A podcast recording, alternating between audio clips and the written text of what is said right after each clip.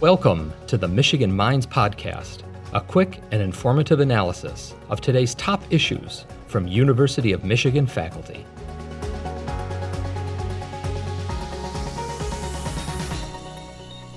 Thank you both so much for joining me on Michigan Minds. I'm really looking forward to talking with you and learning more about your work. So, can you start by introducing yourself and sharing a little bit more about your role at the University of Michigan? Sure. Thank you so much for having us today. My name is Sarah Stillwell. I use she, her pronouns. I'm a former elementary educator and a graduate of the combined program in education and psychology here at University of Michigan.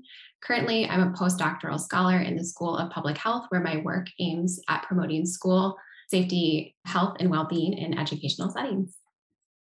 And I am Kate Mormon. I also use she, her pronouns. Um, I'm a former high school teacher and I am a current doctoral candidate within the combined program for education and psychology. So, what in what areas does your research focus? So, I am really focused in on how teachers think about and enact culture within their classrooms, um, and really interested in thinking about expanding classrooms to places where multiple ways of being and knowing are agentively constructed. And broadly, my research aims to understand student and practitioner conceptualizations of effective and equitable instruction, and also alternative approaches to curriculum in kindergarten through 12th grade contexts. Is there an experience, or can you kind of share with us what led you to the research areas of K 12 educational efficacy? Yeah, absolutely. I think this is a really great question. So, when we talk about efficacy, it's actually a very nuanced word and concept that's started to receive a lot more attention recently, particularly as it's related to education. So, there's really a lot of contextual factors that should be attended to when we talk about what efficacy really means and how we're thinking about what it means to be effective, effective teachers, effective people, effective students in educational contexts. And one person's definition of efficacy may not be the same as another's. And so when we were thinking about what efficacy means in the scope of our project that Kate and I imagined together, we really scoped and conceptualized the idea of efficacy through the perspective of practitioners during the COVID 19 pandemic, which was an extremely unprecedented time in the landscape of education. So we were very interested in learning from educators what their perspective on efficacy was at this very unique time and what we could learn from them and how we could use their voices, their experiences, their own perspectives to really support their future efforts to lead to more effective educational outcomes and understandings of what this idea of educational efficacy truly does mean. I really uh, I just want to echo some of those concepts that you're thinking about, which is just like we were really interested in this project about learning about the experiences of shifting to emergency remote learning within the context of COVID 19. Um, and we wanted to learn alongside and from teachers. So, efficacy in this sense was really about listening to teacher needs and figuring out what salient ideas are resonating across their responses. So, in other words, we're thinking about how can we really lift up and honor the voice of practitioners? Thank you. This past April, you presented your research at the UX at UM conference during the session. What do experiences tell us, learning from and supporting the unique needs of K 12 teachers in emergency remote teaching? Can you share insight from this work and tell us a bit more about your findings? Sure. So, our research was aimed um, at understanding teacher needs during this, again, during this uh, emergency remote transition that happened as a consequence of the pandemic. Um, this was something educators really hadn't experienced before, they hadn't been prepared for that. And we were interested in understanding their perspectives about their experiences. And what we learned from them was about flexibility and support, and really how important those were in reimagining what engagement can look like in this adapted approach to learning. Um, and we also learned that the context of teaching continues to change. Even as we completed these interviews, the messaging about the health risks and COVID 19 continued to change. Um, and that really doesn't necessarily give teachers and students a toolkit for how to think about what it means to be with one another in a classroom or a hybrid setting.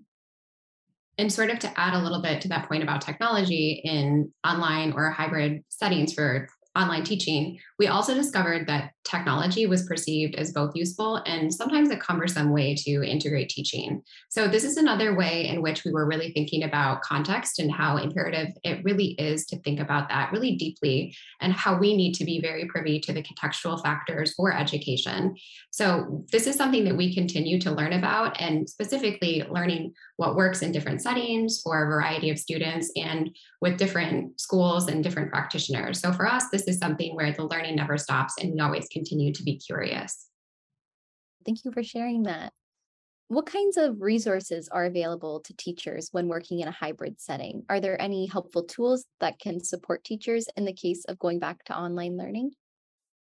Yeah, absolutely. Circling back to this idea of context, I would say that this is something that really deeply depends. And the context often determines what resources are available to both students and teachers alike. So, there have and there continue to be really fantastic opportunities for the ways that we reimagine how teaching can look in both online and in hybrid settings.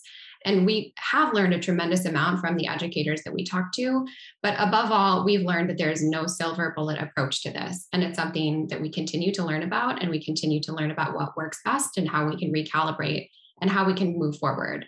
So, as teacher burnout really continues to rise, supporting teachers in diverse settings is becoming an increasingly pressing issue. And it's something that in our own work, we aim to consider from multiple perspectives. So, really providing opportunities for communication and for relationship building among teachers to support one another can be a really great tool. But again, I just want to reiterate the point that I think context matters. Yeah. So I think in a in a similar vein, one of the things that we heard from teachers was just how important it was to continue to build out and rely um, on a coalition with other educators who are interested in creating classrooms that move in ways that they are aligned with. So continuing to think about multiple meanings and how to value dialogue within teaching, whether that be in a remote setting, a hybrid setting, or an in person setting. Fantastic. Thank you. As the start of the school year is quickly approaching, how can teachers and parents assist or support students with the adjustment of going back to school?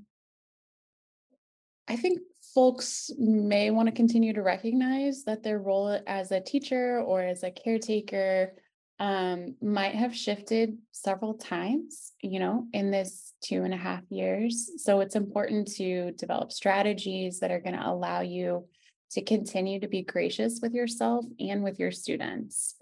One thing I want to lift up that has been really fruitful for me is that I've been continuing to come back to a question um, that my friend Monet Cooper often poses when we've been in co creating spaces together, which is what is it that we owe to one another? Um, and what is it that we owe to ourselves? And from there, to build out concrete structures to support those ideas and those values. Um, really briefly, one of the schools that I've been in contact with um, has started a homework club that has a variety of times for students to hop on and co work in Zoom rooms together. So, not only were there multiple times for teachers and students um, to be on and accountable with one another, there was a sense of shared accountability among the teachers and who would host the Zoom so that there was not this reliance on one teacher to be doing everything for her students or for their students. Thank you. Thank you for sharing that. Do you have any advice or tips for teachers, parents, or students as they prepare to go back to school in the upcoming weeks? Yeah, I think that one of the things that we can really do is think about how to center parent and teacher expertise that they have learned within the past few years. And that can be a really powerful place to start. So, many of the times as we reflect on the progression of the pandemic, we enter that reflection with a really deficit oriented mindset. And it can be a helpful way to kind of recalibrate this mentality and focus on our collective gains and the ways in which we can leverage our communal learning and the things that we've learned instead of the things that we've lost. So, you know, Kate and I, with this project, we really wanted to look to the teachers to help us understand their experiences about what happened and how things can go better in the future. And we hope to use that work and move forward to prompt conversations with multiple voices and multiple perspectives that are strategically brought in, not by just honoring who's the loudest, who's most available, or who has the most time to provide. So, as folks move back towards a new school year, it will be really important to consider how much you, the relationships you have or you can create matter and how the routines that you can establish also contribute to consistently making progress in the upcoming week. So, for example, being consistent and embracing the little things can be a really important way to leverage that.